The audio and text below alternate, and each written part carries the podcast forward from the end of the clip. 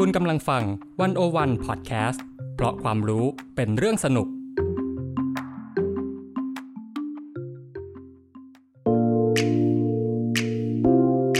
PlessCast เข้าถึงสื่อเข้าใจสื่อในยุค Disruption สื่อจะอยู่รอดไหมจะปรับตัวอย่างไร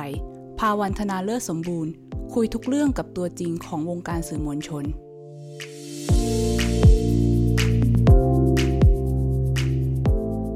คุณผู้ฟังคะถ้าเรามองภาพประวัติศาสตร์การเมืองไทยที่ผ่านมาเรียกได้ว่าเป็นเรื่องราวที่มีความตลกร้ายแฝงอยู่ไม่น้อยเลยทีเดียวและความตลกร้ายเหล่านั้นเนี่ยส่วนหนึ่งถูกถ่ายทอดผ่านลายเส้นการ์ตูนบนหน้าหนังสือพิมพ์หรือหน้าสื่อต่างๆทำให้ผู้อ่านเข้าถึงปรากฏการณ์ประเด็นปัญหาสังคมในแต่ละช่วงเวลาได้อย่างง่ายดายยิ่งขึ้นการ์ตูนล้อการเมืองเนี่ยจึงถือเป็นสีสันให้กับวงการการเมืองและสื่อมวลชนตลอดมาค่ะและวันนี้ PlessCast อยากชวนคุณมาเปลี่ยนบรรยากาศฟังบทสนทนาของเรากับนักวาดการ์ตูนล้อการเมืองระดับตำนานของเมืองไทยคุณศักดาแซ่เอียวหรือเซียไทยรัฐนั่นเองค่ะสวัสดีค่ะคุณเซียสวัสดีครับคุณอาครับสวัสดีท่านผู้ฟังทุกท่านเลยนะครับ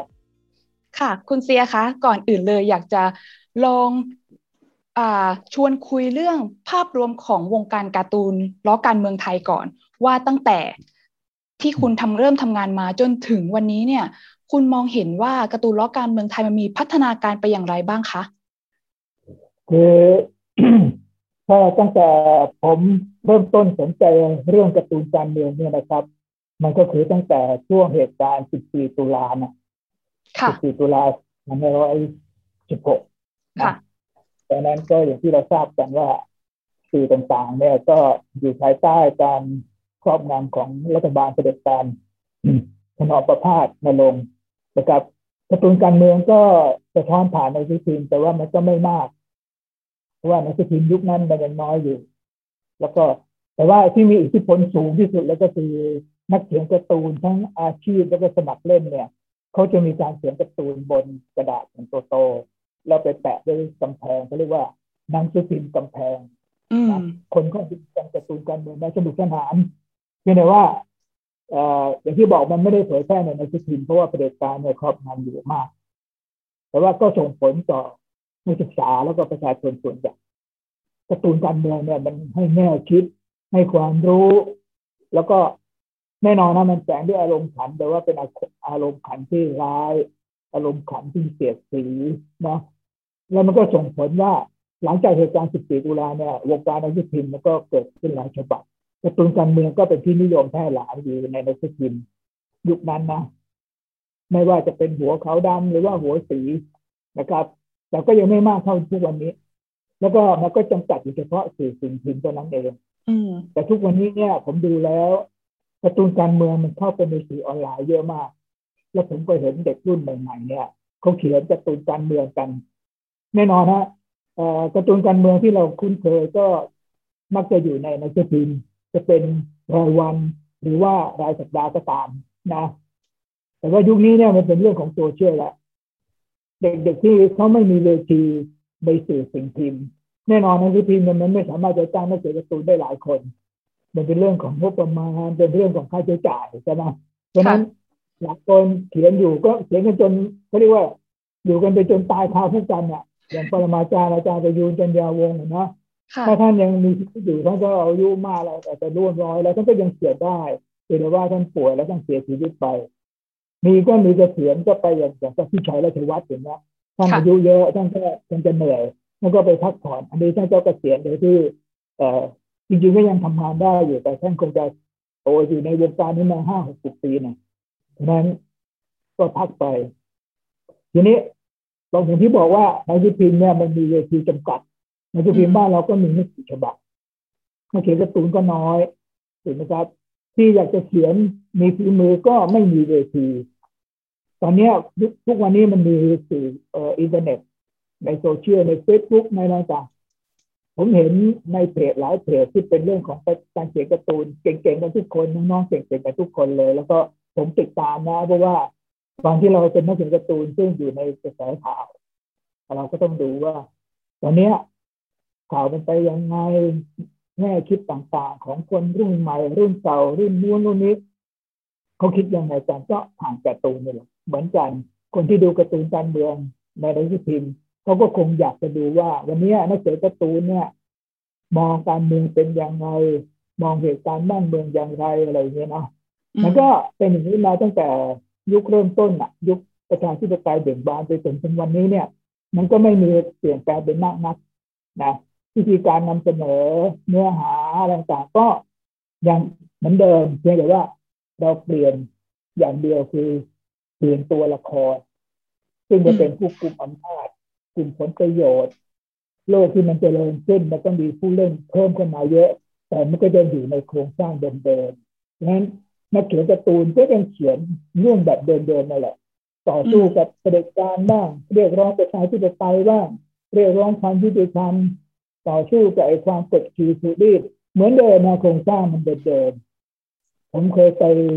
ให้เอ่อหลายสิบปีแล้วเขาถามว่าวงการการ์ตูนหรือว่าวงการเมืองบ้านเราเป็นยังไงผมก็ว่าเราก็ยังพายเรือหรือว่าจมอยู่ในบ่อน้ำเน่าเหมือนเดิมไม่ว่ายุคสมัยไหนมันจะเปลี่ยนไปก็ตามบ่อนั้นยังคงอยู่นะบ่อนั้นจะเปลี่ยนเป็นโครงสร้างของการเมืองโครงสร้างของประเทศเพียงแต่ว่าผู้เล่นที่โดดลงมาเล่นในบ่อหรือว่าในโคลนนั้นน่ะก็เปลี่ยนขึ้นเปลี่ยนลงอยู่นั่นแหละแต่ว่าบ่อมันเหมือนเดิมมันเหมือนก็แบบเดียวกันนะคือถ้าจะมียุคนี้มันดีอย่างที่ว่ามันมีสื่อที่สื่อทางเลือกเยอะขึ้นเลยทำให้คนเนี่ยสามารถเข้ามาแสดงความคิดเห็นเพิ่มเติมได้มากขึ้นอันนี้ผมว่าถือว่าผมคอยตามนะก็ผมก็เรียนรู้จากพวกนี้เยอะอยู่เหมือนกันอืมค่ะคือจะแซวว่าคือถ้าจะมีคนบอกว่าทำไมนักวาดการ์ตูนล้อการเมืองถึงยังมีคอนเทนต์คล้ายๆเดิมๆอยู่ก็คงจะบอกได้ว่าเพราะโครงสร้างการเมืองไทยนั่นแหละที่มันไม่เคยเปลี่ยนอย่างนั้นใช่ไหมคะใช่ครับคอนเทนต์แบบนี้แหละเพราะว่าโครงสร้างมันเหมือนเดิมเราเคยรบลุกสู้รบตบมือกับเผด็จการยุคไหนแต่ยุคไหนมันก็เหมือนเดิมนะครับคนดีซึ่งเข้ามาปกครองบ้านเมืองมันก็เป็นคนดีอยู่นั่นแหละคือพูดง่ายคือคือมีเสื้อคลุมคนดีคนหนึ่งตายไปอีกคนหนึ่งก็เอาเสื้อคลุมมาสวมต่อแล้วก็มาบอกว่าฉันจะเป็นคนดีเพราะเอาเสื้อตัวนี้มาสวมไอ้คนนี้พอตายไปก็เสื้อคนดีก็ยังคงอยู่นี่แหละนะนี่แหละคือมันเป็นโครงสร้างถ้าประเทศไทยอยู่ในลักษณะของโครงสร้างการปกครองโครงสร้างอำนาจโครงสร้างผลประโยชน์แบบเนี้ยแน่นอนนะเราก็จะต้องเขียนวนเวียนอยู่แต่เรื่องเก่าๆนี่แหละนะครับเพียงแต่ว่าอาจจะแฝงในเรื่องของรูปแบบบ้างรูปแบบซึ่งซึ่งเดี๋ยวนี้เนี่ยน้องๆที่เป็นศิลปินรุ่นใหม่ๆเนี่ยเขามีเทคนิคการนำเสนอมาเยอะขึ้นนะเทคนิคการวาดเทคนิคเรื่องของคอมพิวเตอร์ดิจิตอลคอนเทนต์อะไรต่างๆเนี่ยมันทำให้ภาพลักษณ์ของการ์ตูนเนี่ยมันดูทันสมัยขึ้นแต่ว่าเนื้อหาเนี่ยก็วนเวียนอยู่อย่างนั้นแต่สิ่งหนึ่งซึ่งผมต้องชื่นชมแล้วก็ต้องขอยกนิ้วให้ก็คือรุ่นผมทำไม่ได้นี่ว่านะครับหลายเรื่องถ้าถ้าคุณอ้ายเห็นในโซเชียลจะเห็นว่าเนื้อหาที่นำเสนอเนี่ยมันเสื่อมร่อแหลมแล้วก็ทะลุฟ้าจริงๆซึ่งคนรุ่นผมเนี่ยไม่กล้าทำผมพูดตรงๆเพราะว่าเราอยู่ในสื่อในสื่อพิมพ์ในสื่อพิมพ์นะครับว่าเออมันเป็นสำนักงานเป็นออฟฟิศซึ่งมีคนหมู่มากทำงานอ่ะมันจะมีกฎระเบียบมีกฎหมายมีอะไรซึ่งครอบพวกเราอยู่เยอะและตัวในสื่อพิมพ์เองมันก็อยู่ได้ด้วยธุรกิจเพราะฉะนั้นเราจะมีความคิดความอ่านที่จะเขียนทะลุฟ้าเนี่ยมันเขียนไม่ได้มันจะส่งเสียงทำให้ในวิธีเนี่ยอาจจะต้องถูกปิดไปทำให้พนักงานหรือเพื่อนๆต้องตกงานอะไรเนี่ยฉะนั้นผมหรือว่านักเขียนการ์ตูนอีกหลายคนน่ะก็ต้องเบรกตัวเองจะบอกว่าเซ็นเซอร์ตัวเองไว้ระดับหนึ่งแน่นอนนะในวิธีที่ผมทำงานอยู่เนี่ยไทยรัฐเนี่ยเจ้านายต้องมีอิสระเอ่อก็เรียกว่าให้เสรีภาพเรามากไม่ไม่ต้องคือแค่ดูแต่ไม่เซ็นเซอร์มาก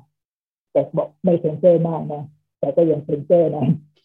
ไม่ไม่ปล่อยร้อยเปอร์เซ็นต์เพราะว่า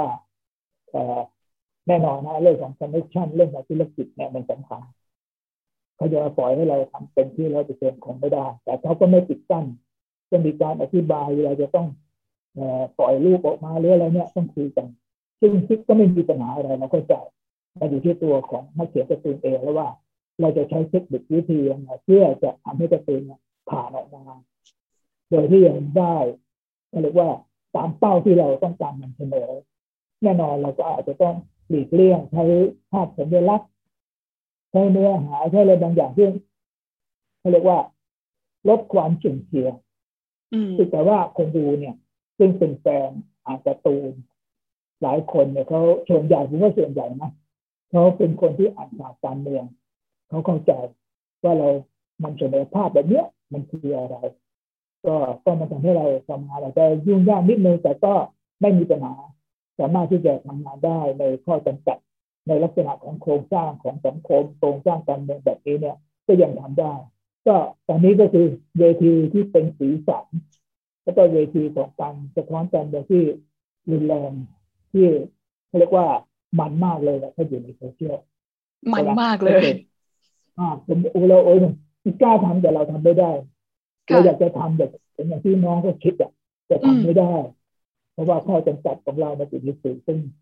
ซึ่งมันมีกรอบอยู่ผมดูทุกคู่เลยดูติดตามดูแบบเวลาเวลาโซเชียลเวลาในเฟซบุ๊กน้องๆเวลาเขียนอะไรกันเนี่ยก็อันตรายอยู่เหมือนกันแต่ว่าก็ต้องยอมรับถือความกล้าซึ่งคนรุ่นเราผู้เป็นตรง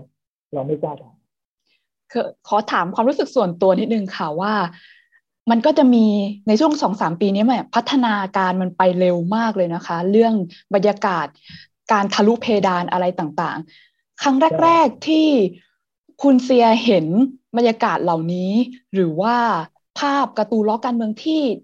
นักวาดการ์ตูนรุ่นใหม่ๆเขาออกมานำเสนอเนี่ยรู้สึกยังไงบ้างตกใจช็อกหรือว่าเรามีความเห็นยังไงบ้างคะต่อบรรยากาศการเมืองที่มันทะลุเพดานตอนนี้ผมไม่ตกใจผมไม่ตกใจผมไม่ช็อกเพราะว่าพูดกันตรงๆเรื่องพวกนี้เนี่ยเราเป็นนักต่อสู้เป็นนักเขาเรียกว่าอะไรนะเอออยู่ในแวดวงสื่อมวลชนมานานมากแล้วเรื่องราวเหตุการณ์ต่างๆที่พวกน้องๆเขาพูดถึงที่เขาเขียนเนี่ยเราก็ทราบหมดอันที่บอกอ่ะเรารู้เราเห็นเราฟังเราสัมผัสได้เยอะแต่เราไม่กล้าทำเราทำไม่ได้ด้วยข้อจำกัดเห็นไหมครับข้อจำกัดพอเห็นน้องเขาทำเนี่ยเลยบอกว่าน้องกล้าน้องกล้าแต่ก็แน่นอนครับกล้าหาญมีความคิดสร้างสรรค์มีจิตใจห้าวหาญที่จะต่อสู้ที่จะนำพาสังคมเนี่ยให้มันหลุดออกมาจากโครงสร้างซึ่งซึ่งเราก็ทราบอยู่ว่าเป็นโครงสร้างซึ่งมันไม่น่าพึงพอใจนะครับแล้วโลกทุกวันนี้เนี่ยมันเจริญไปถึงไหนแล้วแน่นอนนะน้องๆรุ่นใหม่เนี่ยหรือแม้แต่พวกเราเองซึ่งสัมผัสคุกคีจากความเจริญของโลกเนี่ยเราก็เห็นว่าประเทศมันควรจะเปลี่ยนแปลงไปได้มากกว่านี้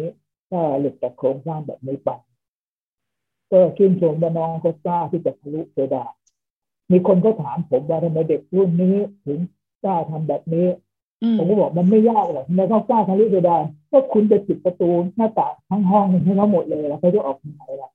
คุณปิดรอบข้างหมดเลยอ่ะคุณไม่เปิดทางไม่มี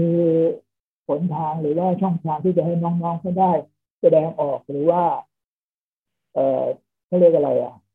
คุณปิดกั้นเกาะจับขังหน่วงเหนี่ยวก็จะอยู่ในห้องเมื่อเขาต้องการหาทางออกเขาก็ต้องทะลุขึ้นไปทางข้างบนทะลุเพดานมันเป็นธรรมดามันธรรมดามากหลายคนบอกมันไม่ควรก็คุณก็เปิดห้องให้เขาสิคุณก็เปิดประตูหน้าต่างให้พวกเราสามารถแสดงออกได้อิสระเสรีหลังคาหรือว่าเพดานคุณก็จะอยู่ดีแต่ถ้าคุณยังคงติดจ้องพวกเราหน่วงเหนี่ยวจับขังด้วยโซ่เส้นโตๆอะไรต่างๆเนี่ยเพราะฉะนั้นเด็กหรือพวกเราเองก็อยากจะหลุดออกไปจากกรอบนี้เราก็ต้องหาทางเป็นได้เชื่อแต่ว่าพวกเราเองคุณพวกรุ่นอาวุโสทั้งหลายเนี่ยไม่มีแรงไม่กล้าแต่ว่าน้องๆเขากล้าฉะนั้นก็สิ่งหนึ่งที่เราจะอยู่ได้ที่ยังดำรงอยู่ก็คือว่าเรายังคงทำงานแล้วก็ให้กำลังใจเขาให้รู้ว่าเราคนหนึ่งแหละที่คิดต่อจากเขานะก็ต้องบอกว่ายืนชื่นชมแล้วก็ต้องยกนิ้วให้กับน้องๆขึ้นมาซึ่งก็มีความกล้าที่จะทำเราเองก็จะอยู่เป็นกำลังใจแล้วก็ถ้ามีช่องทางโดยเรามีสื่ออยู่ในมือเนี่ยเราก็ใช้สื่อของเราช่องทางของเรานี่แหละเพื่อให้เขาประกาศให้เขาเห็นว่าเอ๊ะลุงตาปู่ ยังอยู่ข้างๆดูนะดูต่อไปอะไรอย่างเงี้ยนั่นแหละทำได้แค่นั้นคือกึ่งหนึ่งเนี่ยเราก็ได้ยินมาว่าการโลดแล่นอยู่ในวงการการ์ตูนที่เรียกได้ว่าท้าทายผู้มีอำนาจเนี่ยมันก็ทำให้คุณเซียได้สัมผัสกับประสบการณ์การถูกปิดกั้นจากรัฐมาหลายยุคหลายสมัยเลยทีเดียวถูกต้องไหมคะคือในช่วงที่ผ่านมาอย่างการยุครัฐประหารคสช.เนี่ยเราก็จะได้เห็นข่าวว่าคุณผ่านการถูกเรียกปรับทัศนคติทหารเรียกมาคุยอะไรหลายอย่างอยากจะให้คุณเซียลองแชร์ให้ฟังได้ไหมคะว่าเอ่อมันเป็นประสบการณ์ยังไงบ้างแล้วมันส่งผลกระทบต่อชีวิตการทำงานของคุณยังไงหรือบ้างหรือเปล่าคือจริงๆแล้วผมไม่ไม่รู้สึกว่ามันจะลำบากหรือว่ากลัวหรืออะไรนะเพราะว่าเราก็เตรียมใจอยู่แล้วว่าถ้าเราจะเสียการ์ตูนแบบนี้เราจะต้องปะทะกับเขาสักวันหนึ่งแต่ว่าผมจะพูดตรงๆผมก็เราก็มีความยิงเราก็มีความถือดีเราก็มีความกดเก่งแต่ว่าเฮ้ยเราอยู่ในสื่อใหญ่นะผมอยู่ไทยรัฐนะครับไทยรัฐเป็นหนังสือพิมพ์นะครับฉะนั้นแน่นอนถ้าเราไม่ไม่ล้ำเส้นหรือว่าไม่ทำอะไรที่ไม่เป็นเลยเนี่ยมันก็คงจะไม่มีใครกล้าที่จะมาเล่นงานเรานะคือตรงๆตรงที่อย่างนั้นนะแต่ว่าเจ้านายผมเนี่ยเขาก็เตือนตลอดเวลาเพราะเขาเองก็ต้องมีคนคอยพูดให้เขาหรือแม้แต่ทหารหรือว่าฝ่ายรัฐประหารเองก็ต้องส่งทิกไปถึงเขาแน่นอนนะก็มีคอนเนคชั่นเยอะแหละก็มีคนคอยส่งทิกให้เขาว่าเตือนเตือนเขาหน่อยตามตามเขาหน่อยเด็กเด็กเขาหน่อยผมจะถูกเตือนทุกวันนะจริงๆอย่าอย่านึกว่าผมทำงานสบายเจ้านายเขาจะโทรมาเรื่องอยู่เขาแจ้งที่อยู่นะเขาโทรคัดที่อยู่นะที่เบาๆหน่อยที่เนียนเนียนหน่อยคนนี้ขอนะอะไรเงี้ยก็ยังมีผมหลายคนที่ผมเขียนไม่ได้เพราะว่าติดขอแต่ก็โอเคยอมเพราะว่าเราไม่อยากจะให้ยึดมาเพราะว่าเรื่องราวทางการเมืองมันมีให้เขียนเยอะเขาเตือนตลอดแล้วเขาก็ส่งสัญญาจนเจ้านายจนเขาทนไม่ได้เขาก็เรียกผมไปปรับทัศนคติสองครั้งใช่ไหมผมก็เฉยๆเพราะว่าด้วยความที่เราเป็นสื่อเขาจะเรียกเราไปคุยก็คงคุยในฐานะสื่อนะไม่ได้คุยในฐานะของนักเคลื่อนไหวนักต่อสู้หรือนักกิจกรรมเพราะฉะนั้นที่ผมเจอเนี่ยเบามากไปสิบโมงเช้าเที่ยงก็กลับแล้วก็มีคนแซวผมไม่กลัวหรอบอกไม่กลัวหรอกไม่กลัวในฝั่งแน่ว่าอะไรคือถ้าเขาเรียกผมไปสิบโมงเช้า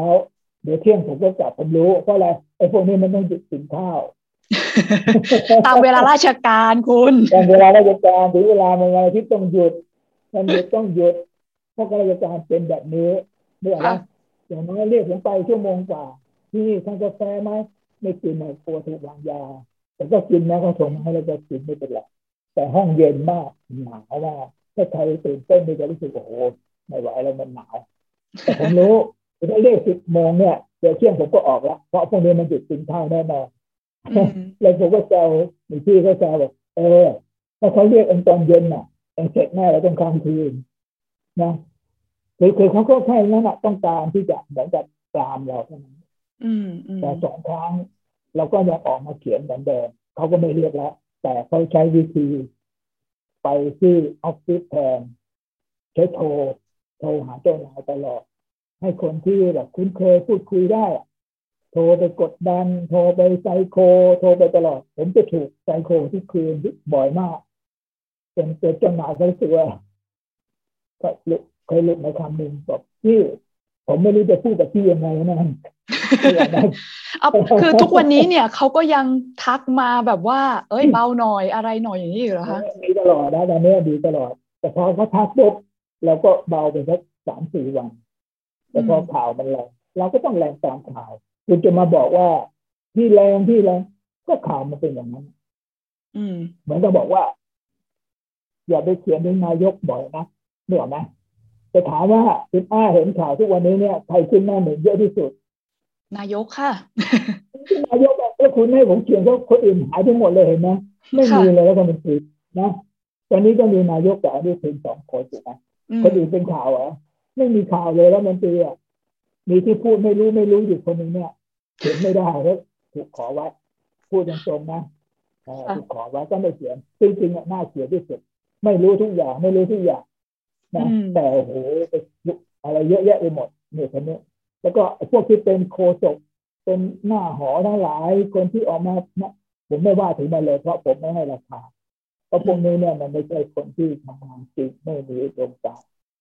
แล้วก็เวลาเราเขียนก็จะต้องเลือกนะถ้าเราจะเขียนถึงบุคคลคนไหนที่เป็นข่าวแต่ก็มีอิทธิพลไอ้เรื่องนี้มีอิทธิพลต่อการเมืองเราก็จะเขียนถึงเพราะนั้นหลีกเลี่ยงไม่ได้ผมจะต้องเขียนถึงนายกเลยเขาเคยนายกตู่นี่เขาก็เคยบอกนักข่าวว่าผมเนี่ยเขียนด่ามาเจ็ดปีแล้วผมบอกผมจะบอกนักข่าวกลับไปบอกเออถ้าเขาไม่ให้ผมไม่อยากให้ผมเขียนถึงนะก็ลาออกไปเลยถึงมาเออคุณลาออกแต่ผมจะได้ไม่ว่าอะไรอย่างเงี้ยการที่เขาเรียกคุณไปเตือนไปปรับทัศนคติ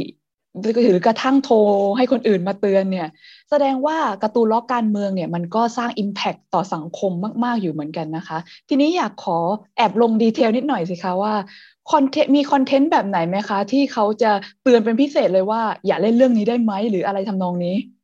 ก็แน่นอนครับก็เรื่องของสถาบันสถาบันอ่ะหมายถึงว่าเราต้องต้องแยกออกว่า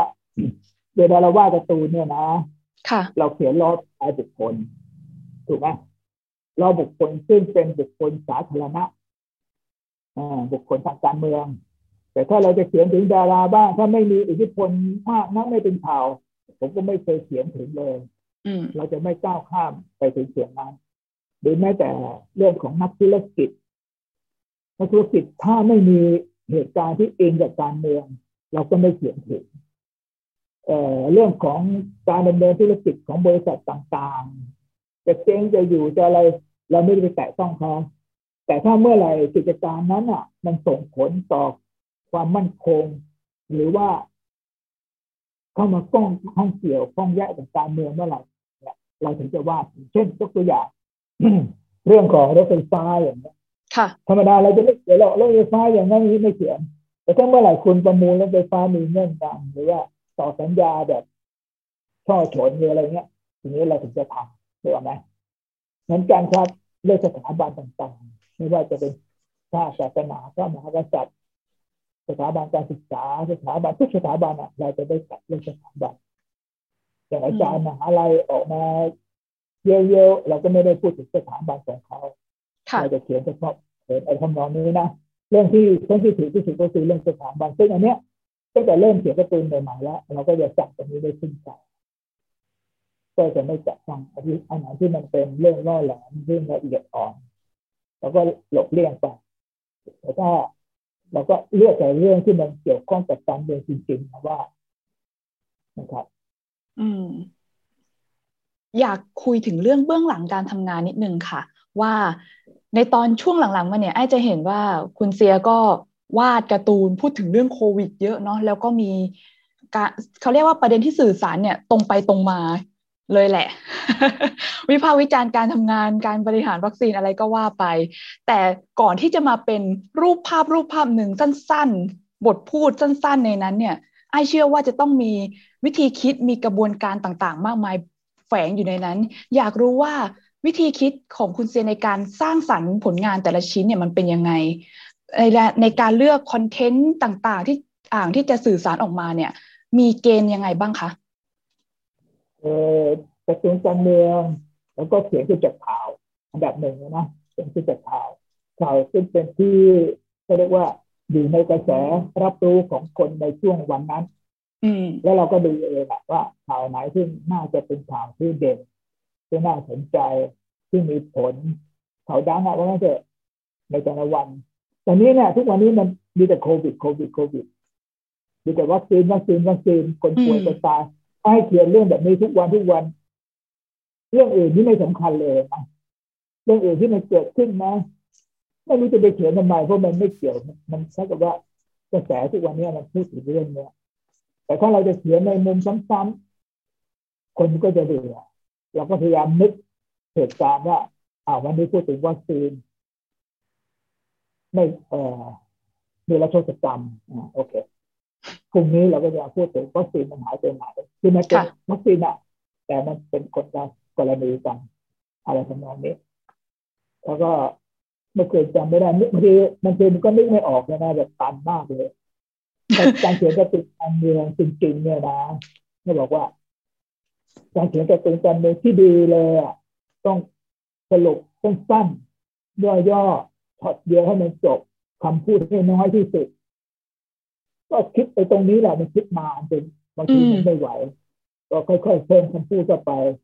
เลยกลายเป็นว่าบางทีเราสรุปหรือว่าขมวดอะไรไม่ได้เราก็จะจับเหตุการณ์ที่เรานึกถึงอะเราอะไรอยู่ในหัวแล้วก็ใส่ใส่ใส่ใส่เข้าไปในรูปมันเยอะนะค่ะแล้วโอเครู้เรื่องค่ะแล้วก็ที่ตรงก็คือมันอาจจะเยอะหน่อยนะแต่เชื่อว่าคนอ่านเองถ้าถ้าไม่งงหรือว่าไม่เขาเรียกอะไรอ่ะเป็นเป็นคนที่ชอบหรือว่าเป็นแฟนจริงๆเขาก็จะอ่านว่าอะไรวาดอะไรเขียนอะไรเขาก็จะได้ความรู้ให้รู้ว่าเออนะมันมีเหตุการณ์อะไรอยู่สิ่งที่เราต้องการมาเสนอเนี่ยคืออะไรอย่างเช่นเรื่องหมอทวงวัคซีนเนี่ยหมอมาทวงไฟเซอร์ทวงให้มาฉีดบุคลากรด่านหน้าทวงวัคซีนจากการให้พรบนิติกรรมเนี่ยเราก็เขียนเป็นภาพใช่ไหมนักศึกษาประชาชนมาทวงประชาธิปไตยทวงวัคซีนก็ดันให้ประสิทธิยากับแกน้ำตาอีกภาพที่เราเอาก็คือเหตุการณ์ที่เกิดขึ้นจริงบางครั้งเราก็เหมือนกับจำลองเหตุการณ์นั้นอ่ะมาเป็นภาพการ์ตูนแต่เราก็ยังไม่รู้ว่ามันจะไปขมวดยังไงให้มันดูแล้วฟังดูออกไหมครับบางครั้งมันต้องมีข้อจำกัดคือตอนน่าจะตื่นมันมีเวลาเดทไลน์ก็เวลานี้ส่งแล้วนะส่งแล้วนะมันคิดอะไรไม่ได้มันขมวดอะไรไม่ได้ก็ใส่เข้าไปก่อนเพื่ออะไรเพื่อให้มันทำเวลาสองคืออย่างน้อยดูการ์ตูนแล้วได้รู้ว่าอะไรที่มันเกิดขึ้นแล้วที่สำคัญก็คือว่าประกาศให้รู้ว่าเราอ่ะคนวาดการ์ตูนอ่ะเราคิดเห็นกับเรื่องนั้นอย่างไรทุกรูปมันจะออกมาลักษณะนี้แหละว่าเราอ่ะสรุปแล้วมันเป็นยังไงอยู่ในรูปนั้นอาจจะอาจจะรูปน้อยๆอาจจะรูปเยอะอาจจะเส้นเยอะตัวสีเยอะแต่อ่านแล้วรู้เลยว่าวันนั้นอ่ะนักเขียนการ์ตูนอ่ะคุณเสือเขาพูดถึงอะไรดังนั้นแหละอันนี้จะเป็นหัวใจแหละถือว่ายากไหมคะในช่วงที่แบบมีแต่เรื่องเหตุการณ์โควิดรายวันกันอย่างนี้คือส่วนตัวเนี่ยไอ้ก็จะได้ยินคนที่ทำงานในวงการสื่อเนี่ยเขาอาจจะแอบบ่นกันบ้างว่าช่วงนี้เนี่ยเราอยู่กับโควิดมาหลายเดือนหลายปีแล้วนะแต่ก็มันก็ยังถือว่าเป็นเรื่องสำคัญต่อชีวิตอยู่ดีแต่ว่าทางนึงก็คือไม่รู้จะพูดเรื่องอะไรแล้วไม่รู้ว่าคุณเซียเนี่ยมีอารมณ์นั้นไหมคะเราก็เคยบอกว่าผมเคยเขียนกับตัวเลยบอกว่าตอนเนี้ยรัฐบาลเนี่ยปล่อยให้โควิดเนี่ยเป็นข่าวให้ประชาชนสนใจจะได้จะได้ไม่ได้ไปสนใจว่ารัฐบาลจะทำบัวทำโครงการอะไรที่ไหนแอบทำอะไรอยู่ตรงไหนคนจะได้ไปสนใจอันนี้ก็คือเรื่องหนึ่งฉะนั้นแน่นอนว่าเรากระแสทุกวันนี้มันเป็นเรื่องของโควิดกับเรื่องของการรักษาโรคภัยไข้เจ็บนะเรื่องผู้ป่วยไม่มีเตียงตายเพิ่มขึ้นติดเชื้อเพิ่มขึ้นวัคซีนหายไปไหนที่อยู่ทุกวันนี้แต่อย่าลืมหน้าที่ของสื่อมวลชนก็คือไปอยู่ข้างหลังให้ด้วยว่าโครงการต่างๆของรัฐยังเดินอยู่ราชการยังอนุมัติโครงการอยู่นะครับที่ป้อมยังประชุมแจกโครงการอยู่เยอะเลยให้ไปดูตรงนั้นเมื่อไหร่เป็นข่าวเราก็สามารถหยิบพวกนั้นมาได้ไม่จำเป็นที่เราจะต้องไปเกาะอยู่ในวัคซีนหรือเกาะในโควิดแต่ให้คอยตามว่าตัวรัฐบาลเองจะอาศัยสถานการณ์เนี้ยทำอะไรอยู่ข้างหลังมันใช่ป่ะหลายโครงการเลยที่พวกรถไฟฟ้าทั้งหลายจะเดินไปหมดเลยทุกวันนี้ซึ่งหลายหลายเส้นก็ยังทำไม่ได้หลายเส้นก็มีปัญหาแล้วก็โครงการต่างๆที่รัฐบาลก็อนุมัติทำโครงอนุมัติเงินออกมาเนี่ยเป็นโครงการอะไรซึ่งรายสาระเยอะแยะเป็นสื่อเองก็อย่าไปหลงเรื่องวัคซีนหรือว่าโควิดต้องตามตรงนั้นด้วยเพราะนั้นจริงๆมันมีเรื่องให้เขียนเยอะถือว่าขอให้มันเป็นข่าวที่คนให้มันออกมาทางหน้าในสื่อพิมพ์แล้วผมก็จะเขียนได้ผมจะไม่เอาข่าวจากโซเชียลเลยเป็นจิตจากข่าวซิปๆข่าวเรืออะไรอย่างเงี้ยมาเขียนเราเขียนไม่ได้เราต้องรอจนข่าวนั้นอ่ะจะปรากฏอยู่บนหน้าหนึ่งและโดยเฉพาะต้องอยู่บนหน้าหนึ่งของในสื่อพิมพ์ไทยรัฐด้วยจะเชื่อไปหยิบข่าวของในสื่อพิมพ์ฉบับอื่นมาเขียนก็ไม่ได้ก็ขึ้นชื่อว่าเสียไทยรัฐนี่เนาะค่ะอ่าโอเคอย่างนี้ก็เหมือนกับว่าการ์ตูนของคุณก็ทำหน้าที่เหมือนขยี้ประเด็นสำคัญในแต่ละวัน ให้ดูชัดเจนมากขึ้นอย่างนั้นเนาะค่ะแต่เนี่ยคุณพูดคำนี้เป็นยี่เลยนะผมผมเคยมีประสบการณ์สมัยที่ตอนนั้นรัฐบาลหลังรัฐประหารใช่ไหมนายกนายกเอ่อท่านพลเอกสุรยุทธ์จุลานนท์ค่ะแต่ท่านบอกว่าเป็นฤาษีเลี้ยงเต่าได้ไหมฤาษีเลี้ยงเต่าผมก็ว่าเป็นฤาษีเลี้ยงเต่าว่าทุกวันอ่ะอยู่เต่าทุกวันอยู่เป็นอาสมมีคนเออผมจริงๆผมทำค่ายกระตือนะผมสอนกระตืออีกครั้งหนึ่งแต่เนี่ยมันเหตุการณ์ต้องผ่านไปหลายหลายปีมากเลยแต่ผมจะจำจำคำนี้เอาไว้เลยนะบอกว่ามีผู้ปกครองซึ่งเขาคงจะไปพวกนั่นแหละเลี้ยงมากเลยเขาก็มาต่อว่าผมคุณเชื่อคุณเนี่ยไม่ยุติธรรมเขียนนายกสุรยุทธ์จุลานนท์ขี่เต่าเขียนทุกวันทุกวันผมบอกอ้าวก็ท่านพูดเองว่าท่านเป็นนายกเป็นฤาษีเลี้ยงเต่าผมก็เขียนให้เป็นฤาษีเลี้ยงเต่าขี่เต่าเขาบอกป้าคนนั้นพูดว่าไงเลยบอกท่านพูดคำเดียวแต่คุณเชื่อเขียนทุกวันเนี่ยโดยบางครั้งเนี่ยอะไรที่มันเป็นกิมมิคอันนี้คือกิมมิคนะเขาเรียกว่าเป็นลูกเล่นแล้วก็เป็นสัญลักษณ์เขาพูดปุ๊บนายกพูดว่าเป็นฤาษีเลี้ยงเต่าปุ๊บเราก็จับคำนี้แล้วมาสร้างเป็นการ์ตูนเป็นคาแรคเตอร์แล้วเราก็มาใช้ทุกวันทุกวันทุกวันตอกย้ำเขาบอกว่าคนพูดแต่พูดคำเดียวแต่เราเขียนมาเป็นปีอ่ะจนมันเป็นภาพติดตาไปเออบอกเออก็จริงนะอยากเออคุณป้าเขาทำให้เราได้คิดนะเออเราต่อไปเราเขียนการ์ตูนเราก็ต้องอย่างนี้แหละคุณอย่าหลุดอะไรมาคำเดียวนะผมก็ตอกย้ำได้เช่นงูเห่าเนี่ยสมัยคุณชวนมีงูเห่าทองเขาเขียนทุกวันอ่ะเขาพูดคำเดียวแต่เราสามารถจะสร้างจริงเลยตอกย้ำไปทุกวันเป็นการสร้างสัญลักษณ์ในในเรื่องของการเขียนการ์ตูนซึ่งในธรรมดาเป็นธรรมชาติในแบบการ์ตูนต่างประเทศก็ใช้วิธีนี้แหละคือเป็นหยิบไฮไลท์เลยว่าทำขึ้นมันเป็นกิมมิคของของเหตุการณ์แล้วมาสร้างเป็นภาพเป็นเป็นภาพสัญลักษณ์ให้คนเห็นติดตาแล้วจะได้รู้ว่าอ๋อนี่การ์ตูนของเราเป็นแบบนี้นะธรรมดาทีนี้เนี่ยบางคนก็อาจจะมาพูดถึงพูดกับคุณเซียแบบนี้แหละว่าการวาดการ์ตูนในเชิงแซะเซลนายกอยู่ตลอดเวลาเนี่ยมันก็ดูไม่แฟร์สำหรับคนที่เป็นนายกหรือเปล่าเฮ้ยทำไมเราต้องไปว่าเขาถึงขนาดนั้นแล้วในสายตาคุณเซียนเนี่ยตกลงว่าบาลานซ์ระหว่างการวาดแซะเซลอะไรอย่างนี้ไม่ให้มันดูแบบโจมตีนายกมากเกินไปมันอยู่ตรงไหนคะผมว่ามันอยู่ที่หนึ่งตัวนายกอ่ะคุณเข้ามาแบบไหนคุณเข้ามาแบบเราประทับใจหรือเปล่าถ้าเราประทับใจเราก็จะดูก่อนเราก็จะชื่นชมในสิ่งที่คุณทำนี่แหละครับแล้วโอเคตรงนี้ยกตัวอย่างผมนายกพระชายสมัยก่อนท่านเข้ามาโอเคผมก็ชื่นชมเข้ามาตามคำร้องแล้วก็มีแนวคิดนะแนวคิดซึ่งเป็นระดับชาติเลยทำสนามรบก็เป็นสนามการค้าการพูดจาหรือว่าการประสานงานการอยู่ในระหว่างรัฐมนตรีอยู่ระหว่างขั้วอำนาจการการประสานมันไม่มีอะไรที่จะเป็นข้อที่จะตำหนิวิจารณ์อย่างรุนแรงได้ที่สำคัญก็คือผมไม่ได้ไม่ได้เขียนด่าตรงๆลอยๆว่าผมรู้จักคนนี้คนนั้นไม่ใช่ผมดูจากข่าวหน้าหนึ่งผมบอกแล้วว่าผมที่ประตูเนี่ยตามหน้าหน้าหนึ่งในที่พิมพ์ตามข่าวช่วงไหนที่รัฐบาลมีผลงานดีๆในที่พิมพ์มันก็ต้องชมขึ้นหน้าหนึ่งแต่แค่ที่ผ่านมาไม่เห็นมีเลยคุณไปคิดทบทวนตั้งแต่วันแรกที่เข้ามายึดอำนาจเข้ามาแค่วันแรกที่ยึดอำนาจมาเนี่ยมันก็เป็นศัตรูกับผมอยู่แล้วแต่พูดตรงๆประกาศคือศัตรูเพราะคุณเข้ามาไม่ถูกต้องมีเพื่อนผมหลายคนมาโพสในเฟซบุ๊กเขาเป็นศิลปินขึ้นมาเดี๋ยวนี้การ์ตูนการเมืองเนี่ยมันไม่ได้เป็นการ์ตูนแล้วอะไรนะการ์ตูนการเมืองมันต้องเสียสีนิดหน่อยมีอารมณ์ขันแต่เนี่ยการ์ตูนการเมืองเหมือนกับเป็นคู่สงครามเนี่ยเออผมบอกเออว่ะใช่ผมเราเป็นคู่สงครามเลยมีพี่ๆหลายคนน้องๆเพื่อนๆหลายคนเขียนการ์ตูนมาที่ที่เพื่อนๆพูดเลยคือลอยไปลอยมาเขียนตลกเขียนเป็นสัญลักษณ์ซึ่งมันไม่ได้สาระอะไรแต่ผมเนี่ยเป็น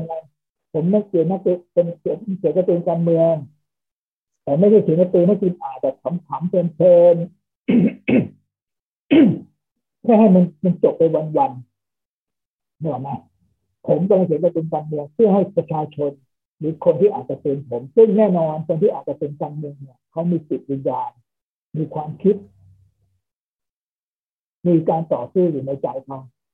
เพราะงั้นเรายึดตัวแทนของเขาที่จะเป็นการเมืองผมคนเขาพูดถึงหรือว่าชอบอ่านก็เพราะว่าผมอ่ะเขียนการ์ตูนอ่ะแทนใจเขาเขาอยากเขียนเขาคิดอย่างนี้แหละแต่เขาไม่มีเวทีนะแต่ผมมีเวทีผมเขียนแบบนี้เพราะจริงๆเราก็คือประชาชนเราก็เขาแหละผมเหมือนคุณอ้ายมันใครกับใครซึ่งเราคิดต่อการเมืองยังไงคุณอ้ายเราใช้วิธีออกรายการอย่างนี้อัดเทปนักข่าวบางคนก็ไปทำข่าวไอ้นักข่าวทีวีก็ทำทีวีแต่ผมเป็นนักเขียนการ์ตูนผมก็ผ่านการ์ตูนผม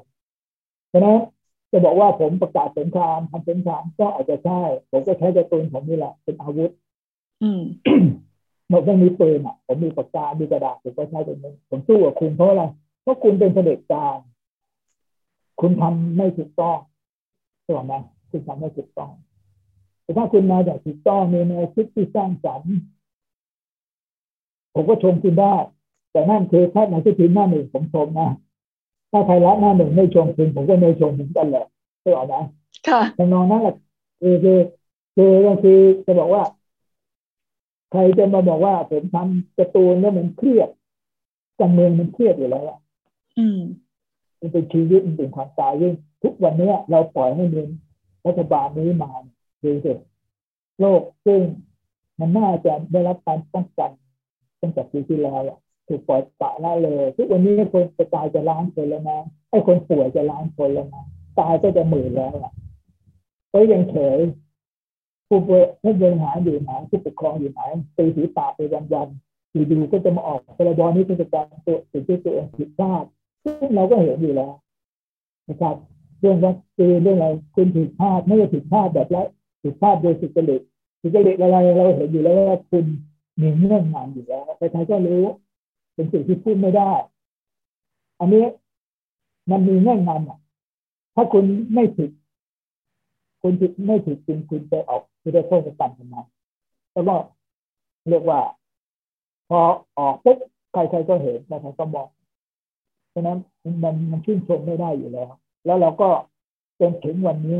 ผมก็คิดว่าเราก็คิดถูกที่เราต่อสู้กับเข้ามาตั้งแต่วันแรกเพราะว่าเขาไม่ได้คนที่น่าชื่นชมแล้วก็ทั้งทีมเลยทั้งรัฐบาลเลยไม่ใช่ไม่ใช่รัฐบาลที่น่าสนับสนุนก็ก็ถือว่าเราก็ไม่รู้ไม่มีทางสู้เราเองเราก็ต้องใช้พื้นที่ของผมมีเหมือนกันพูดตรงคือก็หลายครั้งตัวนายเขาก็จะบอกที่เหตุการณ์มันไม่ดีตั้งแต่วันแรกๆนะมันจะปีห้าเจ็ดเนี่ยที่จะรู้นะสถานการณ์เป็นยังไงอะไรที่เราเขียนแรงเลยที่เขียนสายเลนแสงแดดเหนื่อยนะค่ะขาดเนี่ยถ้าผมบอกพี่อ้าคุณไม่ต้องอัดรายการแบบเชี่ยวๆหรอกคุณจะอัดรายการสายเรื่องแสงแดดเป็นเพลินดีกว่านะจะได้กดถามว่าเวลาที่คุณมีอ่ะหน้ากระดาษที่ผมมีช่องเดียวเล็กๆหน้าสามมันมีคุณค่ามากกว่าที่จะมาเป็นสายเรื่องแสงแดดนะถูกไหมผมใช้ตรงนั้นให้เป็นประโยชน์ได้มากโอเคอาจจะเบาบ้างแรงบ้างเบาบ้างแรงบ้างแต่ถ้าจะให้ผมเขียนแบบทิ้งไปเปล่าๆวันๆมันมีคุณค่ามันทำไม่ได้หรอกแต่ผมก็มาพูดมาแล้วก็วันสองวันเบาๆไปในครั้งหนึ่งถ้ามันเหตุการณ์มาปุ๊บแล้วก็เสียไปมันเลยเป็นอย่างนี้แหละในฐานะที่คุณเป็นนักวาดการ์ตูนล้อการเมืองมานานเนี่ยคุณเซียมองว่าคนที่เป็นนักวาดการ์ตูนอย่างเนี้ยจะต้องมีคุณสมบัติยังไงหรือมีแว่นตาในการมองการเมืองยังไงบ้างคะชนิดที่ว่าเห็นสังคมแล้วคุณจะต้องเห็นอะไรก็ถ้าแค่อยู่ในแวดวงการเมืองแวดวงข่าวสารหรือการทำงานเนี่ยมันก็สรุปง่ายๆคือคุณเป็นคนยังไงคุณก็ต้องทำงานอย่างนั้นแหละนักเขียนการ์ตูนการเมืองเป็นแบบบุคคลหรือเปล่ามันก็ไม่ได้เป็นถ้าเราดูว่าตอนนี้นักเขียนมันมีกี่ค่ายนักเขียนการ์ตูนหลายคนเขียนมาแบบนั้นเราไม่ได้โทษใครทั้งนั้นแน่นอนคุณอยู่นักเขียนเล่มไหนคุณก็ต้องเขียนให้จะเป็นการแนวของไอ้ที่เป็นตั้งนานจริงผมโชคดีมากผมต้องบอกว่าผมโชคดีมากเลยที่ผมทำงานอยู่ไทยรัฐเพราะว่าอะไร และจุดยืนของตัวของนิสิตผู้บริหารเพื่อนร่วมงานหรือว่าเรียกว่าอุดมการณ์ของนิสิตเนี่ยเขาเปิดกว้างเขาอิสระถูกไหมเขาไม่ได้เชียร์ใครไม่ได้ด่าใครเป็นการเฉพาะนักข่าวก็ดีคอลัมนิสต์ก็ดีก็มีอิสระที่จะนำเสนอแนวคิดของตัวเองออกไปแต่ก็มีข้อแม้ว่าไม่สุ่มเสี่ยงที่จะถูกฟ้องร้องไม่ทำให้ออฟหรือว่าตัวนักสืบอยู่ในฐานะที่จะต้องไปเป็นคดีความอันนี้คุณทำไปเลยคุณอยากทำอะไรก็ได้ทำกันเต็มที่เหมือนผมเนี่ยผมมีอิสระที่จะทำอะไรก็ได้ถ้าไม่สุ่มเสี่ยงไม่ถูกเตือนไม่อะไรก็ไม่เป็นไรเลยโชคดีแต่แน่นอนในชุดนักเขียนการ์ตูนหลายคนซึ่งเขาอาจจะอยากจะเขียนแบบผมอ่ะแต่เขาทำไม่ได้เพราะเขาไปอยู่ในนักสืบซึ่งเจ้านายไม่ให้เขียนนี่หรอกนะต้องเขียนตัวข้างเดียวต้องเขียนด่าคนนั้นต้องเขียนด่าคนนี้ต้องชมคนนั้นคนนี้ถูกบังคับโดยเจ้าของหนังสือพิมพ์ต้องมีเยอะอันนี้ผมถือว่าโชคดีก็คือก็คือว่าถ้าถ้าคุณอยากเป็นนักเขียนจะเป็นต่างเมืองแน่นอนอย่างที่บอกนะหนังสือพิมพ์มันมันเวทีมันน้อยแต่ตอนนี้โชคดีที่มันมันมีสื่อโซเชียลเยอะแล้วคุณเขียนคุณก็ต้องศึกษาเรื่องของข่าวสารนี่มากนะครับข่าวสารนี่มากแล้วก็มีอุดมการณ์ของตัวเองชัดเจนอุดมการณ์ในที่นี้ก็แล้วแต่ว่าคุณจะถือหางฝั่งไหนนะคุณจะเป็นเสด็จการก็ว่าไปเลยให้เป็นที่จะเขียนเกี่ยวกับเสด็จการเป็นที่แต่ถ้าเราเป็นพวกประชาธิปไตยรัฐการเป็นธรรมต้องการการเปลี่ยนแปลงของสังคมที่ดีกว่าเราก็ต้องมุ่งไปสู่จุดนั้นก็หาความรู้ได้ไปสัมผัสกับผู้ที่เขามีแนวคิดแบบเดียวกับเราเนี่ยมีการสนทนากันมีการฟังในสิ่งที่เขาพูดฟังที่เขานำเสนอแล้วเราก็หยิบเอาความรู้นั่นน่ะเข้ามาประมวลเข้ามาเป็นพื้นฐานของการทำงานของเราแต่ในโซเชียลก็ดีมันมีบทความเยอะมีมีคำพูดหรือว่ามีวาจาวลีเด็ดๆเยอะแยะผมก็ได้หยิบอาศัยหยิบมาเป็นเป็นอะไรอะไรข้อมูลนะครับเยอะอยู่เหมือนกันนะอันนี้ก็คือแน่นอนนะมันก็คือต้องทำงานแบบหยุดไม่ได้การวาดรูปมันหยุดไม่ได้สำคัญแต่ว่าเราจะทำงานในแนวไหนการเมืองมันก็ต้องเวลาหาจะตายว่าในคิดของตัวเองได้แล้วเนี่ยก็ทำไปในนั้นแหละแต่นี้โชคดีที่ว่าอยากทำก็ยังมีสื่อให้ให้สื่อพิมพ์ให้ลงในทางโซเชียลแต่ถ้าเป็นเมื่อก่อนไม่ยากใช่ไหมมันต้องในสื่อพิมพ์อย่างเดียวซึ่งซึ่งมันก็ไม่ไม่ไม่ง่ายไม่ง่ายแต่ก็อย่างที่บอกว่างานเขียนการ์ตูนเนี่ยมันมันก็ต้องต่อสู้กับความคิดหลายอย่างเรื่องของเศรษฐกิจด้วยเดี๋ยวเฉยๆมันก็จะไม่มีกินเอามันก็ต้องหารายได้ด้วยอะไรด้วยใช่ไหมแน่นอนผมอะทำงานอาจจะยุ่งยากนิดหนึ่งเพราะว่าการ์ตูนที่เราในสายลับมันเป็นสไตล์แบบนี้ดังนั้นเวลาไปทำงานกับใครเรามันยากหลายแห่งที่ผมเคยทำงานด้วยสมัยมาแล้วแต่พอการเมืองแบบนี้ปุ๊บไม่ได้งานหลายคนเจ้านายหัวหน้าเขาเขาเป็นเพื่อนแต่เขาบอกเดี๋ยวเรียกพี่เสื้อมาทำงานหน่อยตู้นอนบอกไม่เอาพี่เสื้อเป็นเสื้อแดงผมก็เลยไม่ได้งานไม่ได้นะมันก็เป็นเป็นการอ่ะ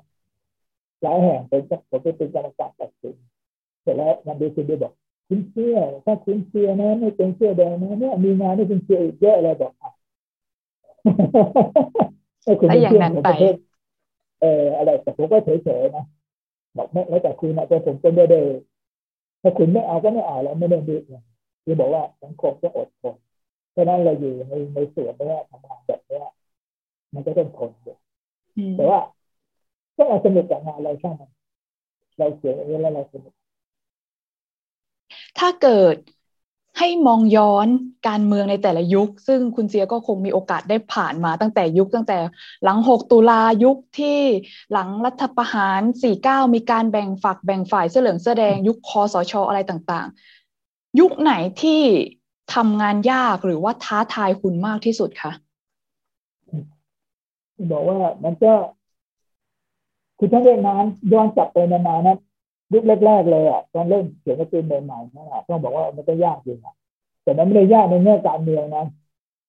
มันก็มันยากในแง่ที่ว่าเราอ่ะกำลังเริ่มต้นเราจะหาแนวทางของเราเอง ถ้าเป็นการเมืองผมพวกบก.พี่ๆเนี่ยก็จะพูดอยู่ตลอดเวลาว่าให้ประเทศจะเป็นการเมืองให้สามารถยืนอยู่ได้หรือว่ามีคนชอบอะไรเงี้ยมันก็ต้องหาคาแรคเตอร์หรือว่าลักษณะของเราสมัยผมเขียนตอนนั้นเริ่มต้นก็มีพวกมีพี่อรุณซึ่งเป็นนักเขียนเป็นชื่อดังมากเลยค่ะพี่อรุณก็ขยันซึ่งผมก็ยึดถือเป็นแนวทางนะทั้งการทำการปฏิบัติตัวการทำงานที่คือ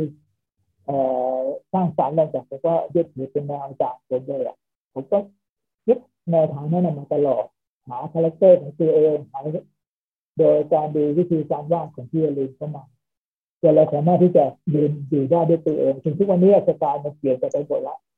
แต่ว่ามันยุ่งยากช่วงแรกก็คือเราต้องหาจุดยืนของเราไม่ได้สามารถที่จะประกาศตัวให้ยึดพื้นที่ในหน้าสุดในพื้นที่ให้ได้แต่เพราะว่าเหตุการณ์การเมืองมันเปลี่ยนไปเรื่อยๆโอเค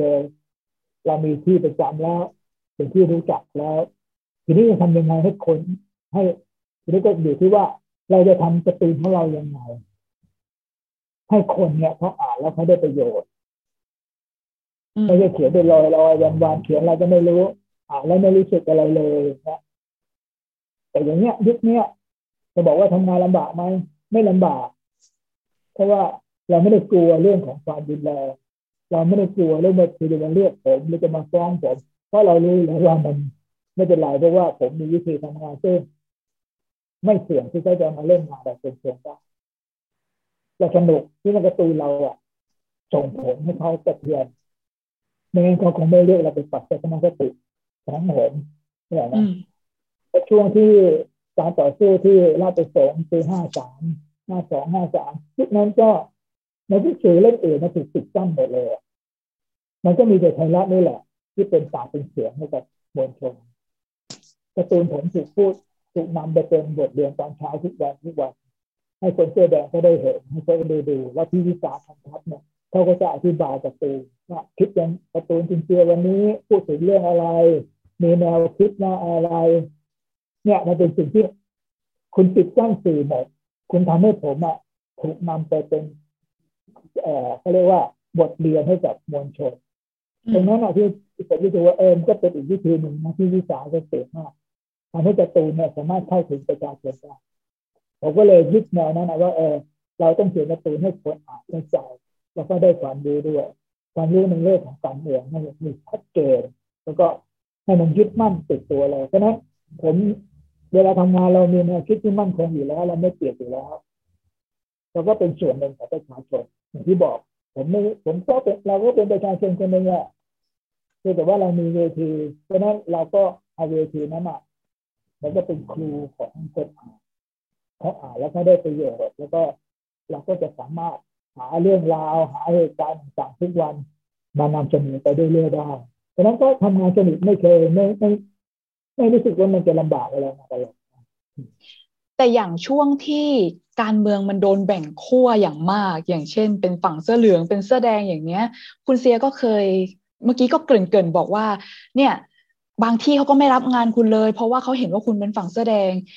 ไอ้บรรยากาศการแบ่งฝักแบ่งฝ่ายอะไรแบบนี้เนี่ยมันส่งผลทำให้ยากต่อการนำเสนอคอนเทนต์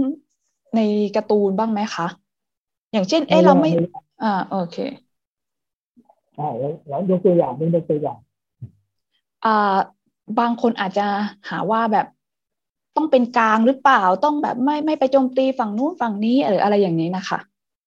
เป็นคนคิดตอนเราทำการ์ตูนแต่เข้ามาเอ่อทำเนื้อเรื่องพิมพ์ใหม่ๆเนี่ยปรัชญาก็คือสื่อต้องเป็นกลางแหละเป็นกลางในที่นี้ก็พูดง่ายๆคือเราก็เสนออะไรไปตามความจริงถูกไหม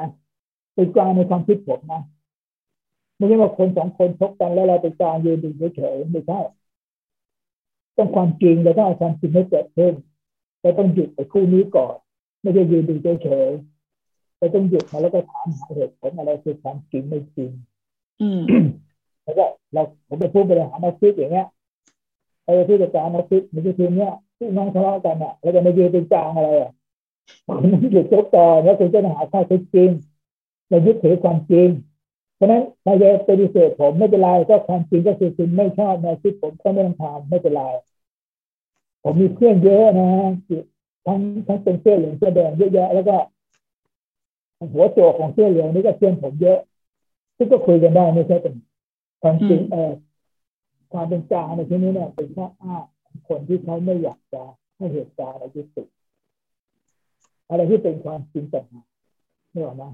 เป็นความจริงทีนี้วิธีการนำเสนอเนี่ยอย่างผมเนี่ยการ์ตูนผมเนี่ยนะตอนที่แบบสับสายแน่นอนเราอยู่ฝ่ายประชาชนฝ่ายประชาธิปไตยเขาก็มองว่าคุณเป็นเสื้อแดงโอเคหยอกผมก็เขียนเวลามีอะไรแล้วก็เขียนให้กับกระบวนการของเราเอาง่ายๆผมก็เป็นประชาธิปไตยเสื้อแดงก็เป็นประชาธิปไตยเรามีแนวคิดเดียวกันการสู้มาด้วยกันผมก็ต้องเขียนให้เขาคุณเป็นเสื้อเหลืองคุณจะมาด่าจะอะไรถ้าผมไม่เขียนให้คุณบอกก็ผมคุณผมไม่ชอบแนวทางคุณอะแล้วผมจะเขียนให้คุณทำไมใช่ป่ะขอผมก็ไม่ได้ด่าคุณด้วยนะตอนที่ผมเขียนถึงคุณสมคิดเนี่ยเจ้านายผมก็บอกไม่ไม่เอาผมว่าเออเขียนผมเอ๊ะขึ้นมาเลยวันแรกผมจะเขียนผมไม่จะไม่ได้เออมันไม่ได้นะไม่เขียนฉะนั้นคุณจะทำอะไรก็เรื่องอื่นผมก็ไม่เขียนยกเว้นว่าตอนนกปีกมันแรงมากเราไม่เขียนหรือว่าเราจะบอกไม่เป็นกลางไม่เป็นถึงไม่ใช่แล้วเรื่องว่ามันเป็นอย่างเนี้ยมันต้องดูเหตุการณ์ความจริงดูเรื่องความจริงอย่าละอ้างว่าเป็นกลางไม่เป็นกลางแต่เราต้องยึดถือความเป็นจริงที่มันเกิดขึ้นเราก็เขียนไปตามนั้นซึ่งทุกวันนี้ผมก็ว่าผมก็เดินถูกนะเราก็ก็เขียนตามที่เราคิดค่ะคำถามสุดท้ายค่ะคุณเสียจากการที่คุณสัมผัสการเมืองไทยมานานมากอะไรคือสิ่งที่ตลกร้ายที่สุดของการเมืองไทยคะกำลังยกย่องผู้ร้ายให้เป็นพระเอกกำลังขี่พระเอกให้เป็นผู้ร้ายและคนที่เป็นผู้ร้ายก็พยายามคือว่าตัวเองเป็นพระเอกประชาชนเดินดินธรรมดาที่กำลังเรียกร้องความยุติธรรมเรียกร้องสวัสดิการเรียกร้องการไม่ต้องเจ็บป่วยเรียกร้องให้มีกินตัดถูกตัดไม่เป็นผู้ร้าย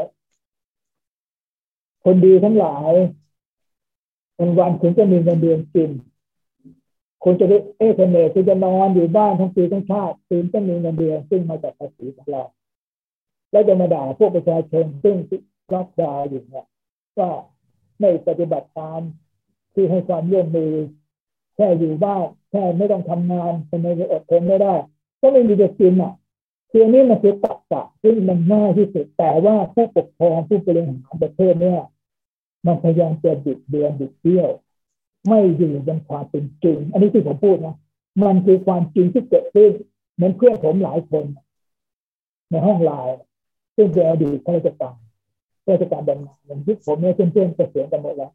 คุยกันสายลมแสงแดดโพสแต่ภาพไปเที่ยวโพสไปกินโพสอย่างนั้นโพสอย่างนี้ผมอยากจะเขียนมันในไลน์แต่แบบพวกเองเนี่ยนะทุกวันนี้มันมีบำนาญกินทุกวันไม่เดือดร้อนนะแต่ชาวบ้านที่เขาตัดแต่ตีถึงผมอยู่ในตลาดผมบ้านผมอยู่ในตลาดแม่ค้าขายของไม่ได้ติดโควิดกันทั้งบ้านหาบเล่แผงลอยรถเข็นขายไม่ได้ผมเองก็ไปไหนไม่ได้ผมก็เลยอาศัยข้าวแม่กินอยู่แต่ว่าคือเราเราก็ฟรีแลนซ์อ่ะผมเนี่ยฟรีแลนซ์ผมเนี่ยถือว่าผมโชคดีเป็นสุดท้ายแล้วแต่ว่างานอื่นที่เคยทำเนี่ยงานให้การ์ตูนสอนการ์ตูนไปอบรมไปอะไรไม่มีเลยจบเพราะฉะนั้นคนที่เขาปากกัดคือคนที่เขาไม่มีจะกินอีกเยอะแต่ว่าคนที่อยู่สบายสบายจับมาด่าว่าคนที่ลำบากว่าไม่ให้ความเลี้ยงดูไม่มีระเบียบขอแค่นี้ก็ไม่ได้ไม่เออไอ้พวกที่เออเจ้าหน้าที่คนเจ้าหน้าที่แบบเนี้ยแล้วก็โอเคจะยอมรับเพราะว่าเป็นเจ้าหน้าที่ซึ่งเคยชินอยู่กับความมันเขาเรียกว่าความได้เปรียบของสังคมค่ะเพื่อนเพื่อนซึ่งพ่อแม่คุณก็อยู่ในช่วงลำบากเหมือนกันแต่คุณจะไม่นึกถึงว่าที่เขามาเรียกร้องเนี่ยเขาต้องการชีวิตที่ดีขึ้นเขาไม่ได้เรียกร้องมากเป็นแบบที่คุณจะให้ได้ด้วยแต่ว่าคุณก็มาขีดเขาเขากลายเป็นผู้ร้ายแต่ในขณะที่พวกผู้ร้ายทั้งหลายที่ผมโอ้ยไปโวยสุดอยู่ในโครงสร้างอำนาจอยู่ในโครงสร้างของคุณมาจะเอาหน้าพวกเราว่าเป็นผู้ร้ายเนี่ยเนี่ยคือสิ่งที่ประเทศมันเป็นโครงสร้างมันไม่ดีโครงสร้างมันควรจะได้รับการเปลี่ยนแปลงแล้วก็ มันก็พูดออกพูดยากเพราะว่าโครงสร้างเนี่ยมันเป็นโครงสร้างลำบากโครงสร้างนี้ซึ่งซึ่งเรียกว่ามันก็เป็นแบบนี้นะโลกนี้มันก็เป็นมันเป็นมานานแล้วแต่ว่ามันเป็นอะไรที่มันขึ้นของแข็งแรงเป็นมานานแล้วก็เขาก็คงจะรักษาตรงนี้ไปเยอะอีกนานเพราะว่าเขาได้ความสุขเขาได้เป็นประโยชน์กับตรงนี้ถ้ายังไม่เปลี่ยนแปลงหรือว่าไม่คิดถึงคนอย่างพวกเรานะมันก็ลำบากอันนี้คือสิ่งที่ที่พวกเราคิดอยู่ตลอดเวลาแต่ก่อนหน้านี้เราได้แต่พูดแต่ข้างหลังเราได้แต่พูดแต่ในวงกินข้าววงกาแฟแต่เราไม่สามารถนำมาพูดในที่สาธารณะได้แต่วันนี้มีประชาชนนักศึกษาน้องๆหลานๆจบเองเขากล้าพูดกล้าทำกล้าแสดงออกแล้วแต่ตอนนี้เขากำลังถูกปัดศาสตร์อย่างมากเขากำลังถูกปิดกั้นอย่างมากถ้าประชาชนส่วนใหญ่ยังไม่เห็นด้วยไม่ออกมาร่วมนะเราก็จะต้องจมอยู่ในโครงสร้างนี้แล้วก็ความทุกข์แบบนี้ไปตามวิกฤตโควิดนี่เป็นแค่เรื่องเดียวในอนาคตเรื่องของเศรษฐกิจเรื่องของรายได้มันจะตามมาอีกเยอะซึ่งเราจะเห็นว่าโครงสร้างเนี้ยมันไม่เคยปราณีแบบคนตัวเล็กตัวน้อยเลยนะครับแต่เห็นว่าเราก็อยู่อย่างยากลำบากอย่างผมกับคุณอ้ายอ่ะเราก็ยังสามารถจะประคองตัวเราได้เพราะอะไรเพราะเรายังมีโอกาสมีมีเขาเรียกว่าความได้เปรียบของคนอยู่บ้างแต่คนที่เขาไม่มีอ่ะคนที่ไม่เหมือนเราล่ะอันนี้อีกเยอะอันนี้คือความร้ายที่ผมมองนะว่าอันนี้เป็นเรื่องร้ายเพราะว่าระยะยาวแล้วเนี่ยคนที่เข้าใจลำบากมีเยอะมากอายุหน่อยเดียวถ้าเราตายไปหลานเราลูกเราจะเป็นยังไงทำไมนะนี่คือสิ่งที่ที่เราทำเราทำหน้าที่อ่ะเราทำหน้าที่สื่อของเราเราพยายามที่จะ